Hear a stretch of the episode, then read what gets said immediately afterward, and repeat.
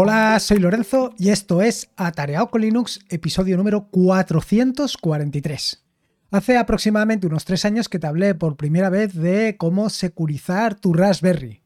Bueno, pues como ha pasado ya tanto tiempo, o posiblemente no hayas escuchado ese episodio del podcast, ha llegado el momento de realizar una nueva publicación, una reedición de ese episodio del podcast. Pero no solamente una reedición del, del episodio del podcast, sino también una homogeneización. Al final, como sabes, como ya te he dicho en alguna ocasión, yo tengo dos o tres Raspberries por aquí pululando y cada una la tengo dedicada a unos menesteres. La cuestión es que ha llegado el momento de que todas las Raspberries sean lo más similares posibles. ¿Y por qué? ¿Y por qué te estás preguntando qué me ha dado ahora por esto, por la Raspberry? Bueno, pues lo cierto es que eh, desde hace ya algunas semanas eh, estoy recibiendo distintos mensajes, distintos correos, distintas llamamientos en el sentido de pues, retomar un poco todo, la, todo el tema de la Raspberry. Pues un poco lanzarnos a, em, ¿cómo te digo yo?, a dockerizar la Raspberry a todo lo que estoy publicando, todo lo que estoy haciendo en, el, en Self-Hosted, hacerlo también en la Raspberry. Es decir, sacar de nuevo la Raspberry, tal y como te conté en uno de los primeros episodios del podcast de esta nueva temporada, pues sacar la Raspberry del cajón y empezar a darle uso. Porque como has visto, en la parte de self-hosted hay una gran cantidad de proyectos y posibilidades que se pueden hacer con ella. Con lo cual, pues digo, bueno, vamos a hacer una reedición de estos episodios del podcast, vamos a darle un nuevo enfoque, vamos a actualizarlos, vamos a, eh, ¿cómo te digo yo? A ponerles, a, ponerles aceite, a engranarlos para, eh, en un primer episodio, que es este, lo que te he comentado, securizar la Raspberry y poner algunas herramientas necesarias para poder trabajar con comodidad. Un segundo episodio del podcast en el que dockerizaré la Raspberry, eh, pero no solamente la dockerizaré, sino le daré un poco más de... o te daré, mejor dicho, un poco más de facilidades para replicar exactamente lo mismo que estoy haciendo yo en mi equipo, pues hacerlo tú en el tuyo, en tu Raspberry. Y luego a partir de ahí, a partir del, del tercer episodio o el cuarto episodio, pues ya empezaremos con todo el tema de pues empezar a instalar contenedores Docker y darle una visión muy interesante a todo esto. La cuestión es que, como hasta el momento, yo siempre he venido instalando eh, Docker eh, con usuario root. Eh, bueno, ya te digo que en esa nueva faceta vamos a hacerlo sin usuario root para intentar securizar al máximo todo lo que estamos haciendo. Y como te decía, uno de los primeros pasos es securizar y homogeneizar la Raspberry. Em, la parte de homogenización lo que quiero es extenderlo no solamente a la Raspberry, sino a todos los dispositivos que tengo a lo largo y ancho. Porque resulta un poco incómodo tener varios servidores, varias aplicaciones, varias Raspberries y que, bueno, que tarde o temprano cada una tenga su forma de ser. Cada vez que te metas en una, pues no sabes exactamente dónde te encuentras, no sabes si tienes todas las herramientas instaladas, etcétera, etcétera. Esto un poco ya te lo conté en el episodio anterior del podcast, en el que te dije, pues aquello de que había hecho una regresión volviendo de ZSH a Bash. Y esto lo hice básicamente por dar un primer paso hacia lo que te estoy contando en este episodio del podcast. Básicamente hacia pues homogenizar todo lo que son todos los servidores, Raspberries, etcétera, etcétera. Y en este sentido, pues lo primero es securizar la Raspberry. Es cierto que si tienes la Raspberry en tu casa y si más o menos tu casa la tienes aislada de Internet, pues más o menos está protegida, más o menos dentro de lo que cabe. Sin embargo, lo que yo pretendo hacer es precisamente todo lo contrario, es poner la Raspberry o bien directamente hacia el exterior o bien directamente hacia Internet para que puedas consumir los servicios directamente desde Internet o bien a través de un nuevo VPN. Sea como fuere, pues estando en estas circunstancias, estando más expuesta al exterior, pues conviene, como te digo, securizarla lo máximo posible. Y en este sentido, pues vamos a quitarle algunas de las facilidades que por defecto vienen con la Raspberry. Sí, sí, como lo estás oyendo. Con la Raspberry tienes una serie de facilidades que no son las más óptimas cuando vas a exponer la Raspberry al exterior. Por ejemplo, el usuario. El usuario Pi no es el usuario más adecuado para salir a Internet porque teniendo en cuenta que Pi es el usuario por defecto y que su contraseña es de todos conocida, pues eh, cualquiera puede entrar en tu máquina, sobre todo si tienes expuesto, expuesto el puerto, es el puerto 22 hacia el exterior. Si lo tienes hacia el interior, bueno, pues un poquito más complicado, pero no tanto. Así que lo primero que vamos a hacer es crearnos un usuario. Yo por defecto me he creado mi propio usuario, me he creado mi usuario Lorenzo y lo he añadido a dos grupos, al grupo ADM y al grupo sudo. No hace falta que tomes notas de nada, ni, creo que lo vayas a hacer, porque todo esto que te estoy contando lo vas a encontrar perfectamente en las notas del podcast. El siguiente paso va a ser eliminar a Pi. El usuario Pi, aunque parezca mentira, es un usuario incómodo. Y es un usuario incómodo por lo que te acabo de decir. Porque es un usuario por todos conocido, con lo cual es una vulnerabilidad clara de tu Raspberry. Con lo cual conviene que, la, que lo elimines. Lo tercero, siempre y cuando vayas a acceder, bueno, siempre y cuando vayas a acceder por SSH a tu equipo desde internet o desde tu casa, da lo mismo, tienes que hacer los pasos que te indico. Lo primero es cambiar el puerto. El puerto por defecto del SSH por el que vas a acceder a tu equipo normalmente es el 22. Bueno, pues te recomiendo que lo cambies. Te recomiendo que lo cambies a cualquier otro menos al 22. No es que sea esta medida una medida que vaya a, resolverte la vida, ni mucho menos. Pero al final el puerto 22 es un puerto conocido, con lo cual si lo cambias, pues pones un poquito más de dificultad a quien quiera ser amigo del ajeno y meterse en tu equipo. Tampoco es que ponga mucho, como te digo, porque al final cualquiera puede escanear los puertos que están expuestos por tu equipo. Pero si en lugar de eh, intentar directamente el 22, por ejemplo, lo tienes en el 22.000, pues la cosa se complica un poco más. ¿Qué quieres que te diga? Pero bueno, por ahí. Y luego, por otra parte, eh, evitar que se pueda acceder o, mejor dicho, que root pueda acceder directamente, pueda hacer login a través de SSH y no solamente esto, sino algo que creo que es imprescindible, evitar el acceso por contraseña. Y por supuesto, contraseñas vacías, ni decirte que eso está peligro. Está, es peligroso. Para hacer estas tres cositas, te lo, digo, te lo dejo en las notas del, podcast. Eh, son cuatro líneas que tienes que editar en el archivo etc ssh eh, barra ssh de config. Una vez lo hayas editado, ya lo tienes estas cositas, eh, bueno, editado y reiniciado el equipo. Esto que te estoy diciendo, a pesar de que lo he puesto en las notas del podcast de una manera muy sutil, eh, a lo largo y ancho del blog, a lo largo y ancho de atareado.es vas a encontrar innumerables referencias a esto, porque yo soy un amante del acceso vía SSH, pero con clave público-privada.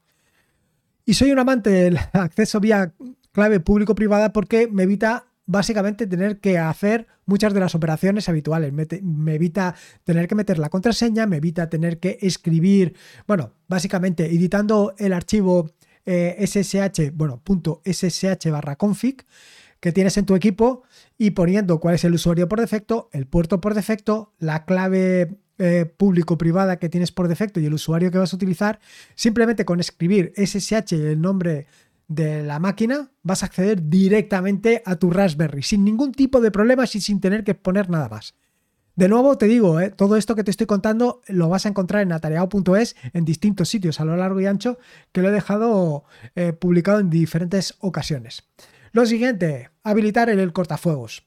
Esto, como de, de, nuevo, si tienes tu Raspberry en casa, tal, tal, en fin, a lo mejor, pero bueno, tampoco está de más, tampoco te va a hacer nada sí que te tengo que decir que de vez en cuando te dará algún que otro dolor de cabeza, sobre todo si vas a hacer lo que vamos a hacer, que es habilitar puertos SSH. Digo, perdón, habilitar puertos de contenedores Docker. ¿Por qué? Pues básicamente porque al habilitar algunos puertos del contenedores Docker, a lo mejor un 4000 o un 5000, lo que nos vamos a encontrar es que, bueno, pues como tenemos habilitado el cortafuegos, si no tenemos en cuenta ese detallito, pues a lo mejor nos eh, estamos calentando la cabeza de por qué no se está publicando algo y realmente sí que se está publicando. Lo que pasa es que el cortafuegos lo está parando. Entonces, para evitar ese problemita, eh, simplemente te tienes que acordar que lo tienes. Mi recomendación es que te instales UFW. Realmente UFW no es un cortafuegos, el cortafuegos, en el caso de Linux, siempre viene instalado por defecto. UFW simplemente es una facility, una ayuda que te va a permitir configurar de una manera mucho más sencilla toda la parte del cortafuegos y olvidarte de IP tables y todo este tipo de cosas que son un poco más complejas. Mi recomendación son esas tres líneas que te he puesto en las notas del, podcast. Simplemente em, instalar UFW, habilitar el puerto que hayas configurado para el SSH, esto es fundamental, Y luego la siguiente es habilitar UFW. Te digo que es fundamental lo de habilitar el puerto porque te puedes encontrar que como no lo habilites eh, te, vas a, te, vas a meter en un pequeño problema porque no vas a poder acceder a tu máquina de ninguna de las maneras. y de la misma manera, si tienes ya habilitado Docker, si no estás siguiendo exactamente los pasos como yo te los estoy contando, pues eh, debes de tener en cuenta que tendrás que habilitar todos los puertos que vayas a utilizar con tus contenedores Docker. La siguiente de las herramientas que te recomiendo que instales y de la cual también he hablado es Fail to Ban. Fail to Ban es una herramienta que se encarga de pues poner las cosas más difíciles a aquellos que hacen intentos para entrar en tu máquina. Aquellos que hacen intentos para entrar en tu máquina, pero no solamente en tu máquina. Por ejemplo, si tienes levantado un WordPress y alguien intenta acceder a tu WordPress con Fail to Ban, pues vas a poder determinar que alguien está intentando acceder y banearlo. Al final, Fail2Ban es una herramienta tan sencilla como inteligente. Quiero decir que lo único que hace es monitorizar determinados logs, determinados registros y si ve que hay intentos repetidos de acceder a ese log, pues lo que va a hacer simplemente es bloquearlo. Así que ya ves, eh, te he contado cuatro o cinco tips, cuatro o cinco truquillos para poner las cosas más difíciles. Dado que nos hemos decidido a exponerlo todo a Internet, pues vamos a hacerlo con un poquito de cuidado. Vamos a poner un poquito de dificultades a aquellos que quieran acceder de una manera poco elegante, por lo menos, a nuestro equipo. Y ahora la siguiente, la siguiente parte, la siguiente parte de este podcast es la homogeneización. Como te decía, mi objetivo es que, bueno, pues tener dos o tres Raspberries para distintas operaciones. Eh, estas dos o tres Raspberries ah, junto con mis VPS, junto con los con el servidor el GK55 y otros servidores que tengo por ahí, lo que quiero es que sean lo más similares posible. De manera que cuando entre en cualquiera de ellos me encuentre aproximadamente lo mismo. Por ejemplo, que me encuentre el PROM similar, que me encuentre la shell que sea la misma en todos. Entonces, para esto, lo primero es eh, decidirse por una serie de herramientas. Y la herramienta principal por la que me he decidido, la shell por la que me he decidido, ha sido Shell. Perdón, ha sido Bash. Entonces, una vez me he decidido por Bash, eh, como bien sabes, soy un amante de Bashit, que es un framework que te permite trabajar con mucha más facilidad con Bash. Y en este sentido, pues lo que he hecho ha sido simple y llanamente instalar Bashit con las instrucciones que te dejo en las notas del podcast. Es muy sencillo de instalar. Y una vez instalado y configurado, ya puedes empezar a trabajar con él. El siguiente paso ha sido instalar Starship. De Starship ya te hablé también en el episodio anterior del podcast. Y se trata de un embellecedor del prompt. Bueno, más que un embellecedor, un potenciador del prompt. Como te digo, esto ya te lo mencioné en el episodio anterior del podcast y no voy a insistir sobre ello, pero también instalé Oxide, que te permite saltar de un directorio a otro porque hace una recopilación de los directorios que más frecuentemente visitas. Otra herramienta que se llama Skim, que es la variante de FZF para, bueno, implementada en Rust. Y luego he instalado tres herramientas adicionales. Tres herramientas que no te conté en el episodio anterior del podcast y que ahora te explicaré exactamente por qué. La primera de ellas es Cargo y Rust. Parece que sean una pareja de detectives, ¿eh? ah, claro. ¿Cómo era? Tango y, Tango y Cash, ¿no? ¿Era algo así? Creo que sí, creo que era así. Bueno, cuestión, que he instalado Cargo y Rust porque, como bien sabes, estoy desarrollando eh, mis cositas, eh, bueno, distintas herramientas en Rust y lo que quiero hacer es ir migrándolas también para que estén disponibles desde la Raspberry para que tú también puedas utilizarlas donde las quieras utilizar. Quiero decir, donde las quieras utilizar me refiero a una Raspberry, la Raspberry que quieras utilizarla. No solamente esto, también he instalado, o sea, Cargo y Rust por el hecho de que últimamente las herramientas que estoy instalando son herramientas que están implementadas en Rust. Con lo cual, instalar cualquier herramienta en Rust, cualquier herramienta de Rust, es tan sencillo como un cargo install y el nombre de la aplicación. Por ejemplo, en el caso de Skim, es tan sencillo como cargo install Skim. Y ya lo tendrías. Bueno, se compila y hace todas esas cositas. Pero en sistemas operativos, como puede ser en este caso eh, la Raspberry, que viene con Raspberry Pi OS o Raspberry OS, no sé cómo se llama ahora, pues eh, no tenemos AUR. Y al no tener AUR, pues es una solución bastante interesante. Una forma bastante interesante de instalarte paquetes. Y como te digo, como últimamente estoy tirando mucho por Rust, pues es una solución muy cómoda. Otra de las herramientas que he instalado es LazyGit. LazyGit, que te he hablado de ella en diferentes ocasiones, se trata de una herramienta que te permite trabajar con Git de una forma más visual, pero siempre dentro de la terminal. Porque recuerda que, y esto no te lo he mencionado, me lo he callado, me he callado este detallito, todo lo que estoy haciendo es sin interfaz gráfico, es directamente desde terminal. Estoy atacando a la Raspberry desde la terminal. Pero como verás, son todo pequeñas recetas muy sencillitas de hacer, muy sencillitas de ejecutar y muy sencillitas de llevar a cabo. Y yo creo que eh, con esto y la instalación de Docker y dos o tres pasos más, que ya podremos tener una interfaz gráfico eh, de la mano de Portainer, pues todo será mucho más sencillo y no te tendrás que seguir peleando con la terminal si no quieres. Si quieres, seguiré publicando vídeos donde están dedicados a la terminal, porque yo creo que es una herramienta muy potente. Pero si no te interesa, sino lo que simplemente quieres es todas las herramientas que instalaremos con Docker en tu Raspberry, tenerlas de una manera muy sencilla, utilizaremos las dos opciones. Utilizaremos por un lado eh, la terminal y por otro lado Portainer. Y así verás las dos opciones y verás lo sencillo que es instalarlo tanto de una manera como de otra. Y no te tendrás que pelear con la terminal, como te digo. Y luego, por último, la última de las herramientas que quería contarte es ChezMoi. Esta herramienta no te había hablado hasta ahora. Y es que es una, eh, ¿cómo te diría? Una reciente incorporación. Es que reciente es que es de hoy mismo. Quiero decir, estoy grabando el podcast y es hoy cuando la he probado por primera vez y cuando por primera vez va a sustituir a, Dot, Como te, como te he contado en algún episodio del podcast, yo utilizo Drop, Dot Drop Dot Drop. Madre mía, me estoy liando, es Dot Drop. Yo utilizo Dot Drop para gestionar todos mis archivos de configuración. Em, al utilizar herramientas como pueden ser, mejor dicho, al utilizar gestores de ventanas como pueden ser eh, i3 o LeftWM que estuve probando, o Hyperland o BSPWM, todas estas herramientas se configuran vía dot files, con lo cual la instalación vía dot files es muy sencilla pero tienes que gestionar esos dos files. No solamente esto, no solamente herramientas como i3, eh, o sea, gestores de ventanas como i3, sino también las herramientas que te acabo de decir, como pueden ser Bashit, Starship, Foxide, Scheme, Cargo y RAS, LazyGit, todas estas herramientas las puedes configurar o preconfigurar directamente utilizando archivos de configuración. De esta manera, si tus archivos de configuración los tienes disponibles en un repositorio en Git, homogeneizar todos tus dispositivos va a ser muy sencillo, porque simplemente lo que vas a hacer es, una vez ya tengas establecida la configuración en uno, vas a importarla y exportarla en el resto. Y con esto ya tendrás homogenizadas todas tus Raspberries.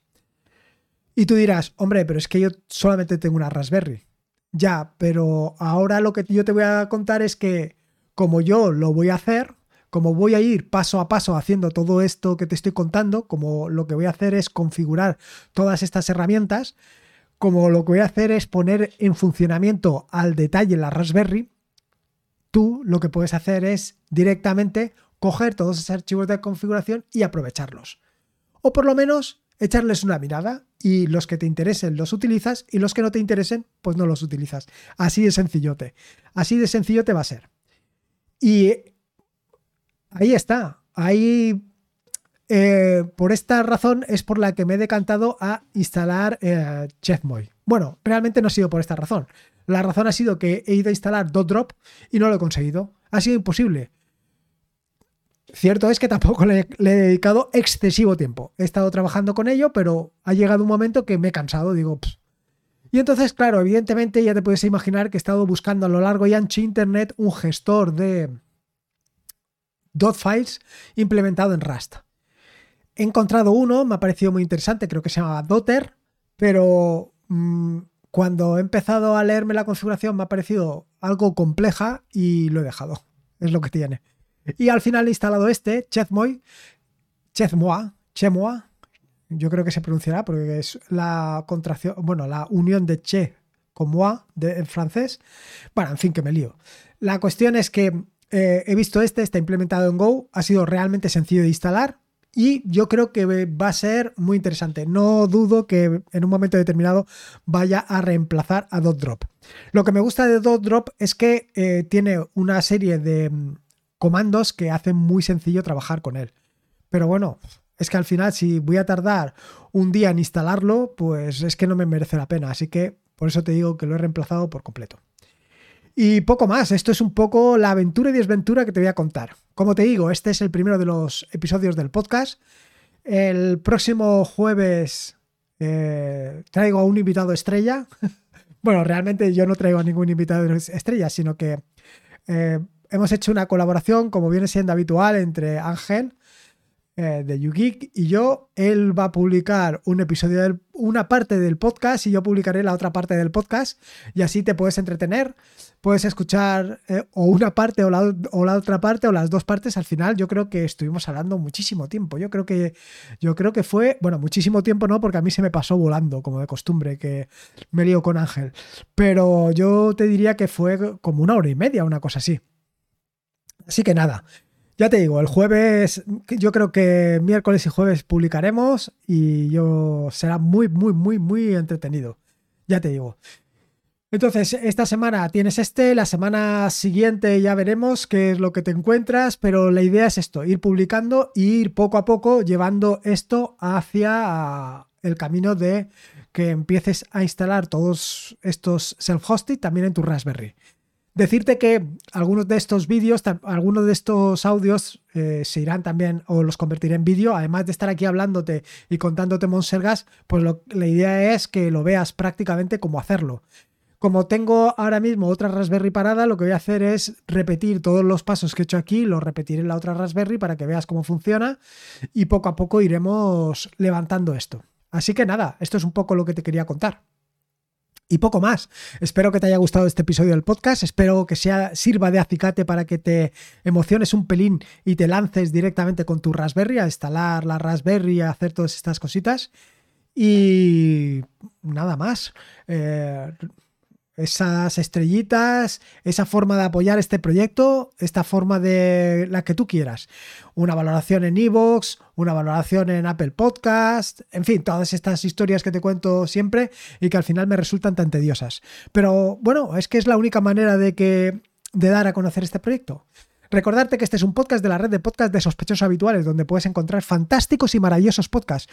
Puedes suscribirte en la red de podcast de sospechosos habituales en feedpress.me barra sospechosos habituales.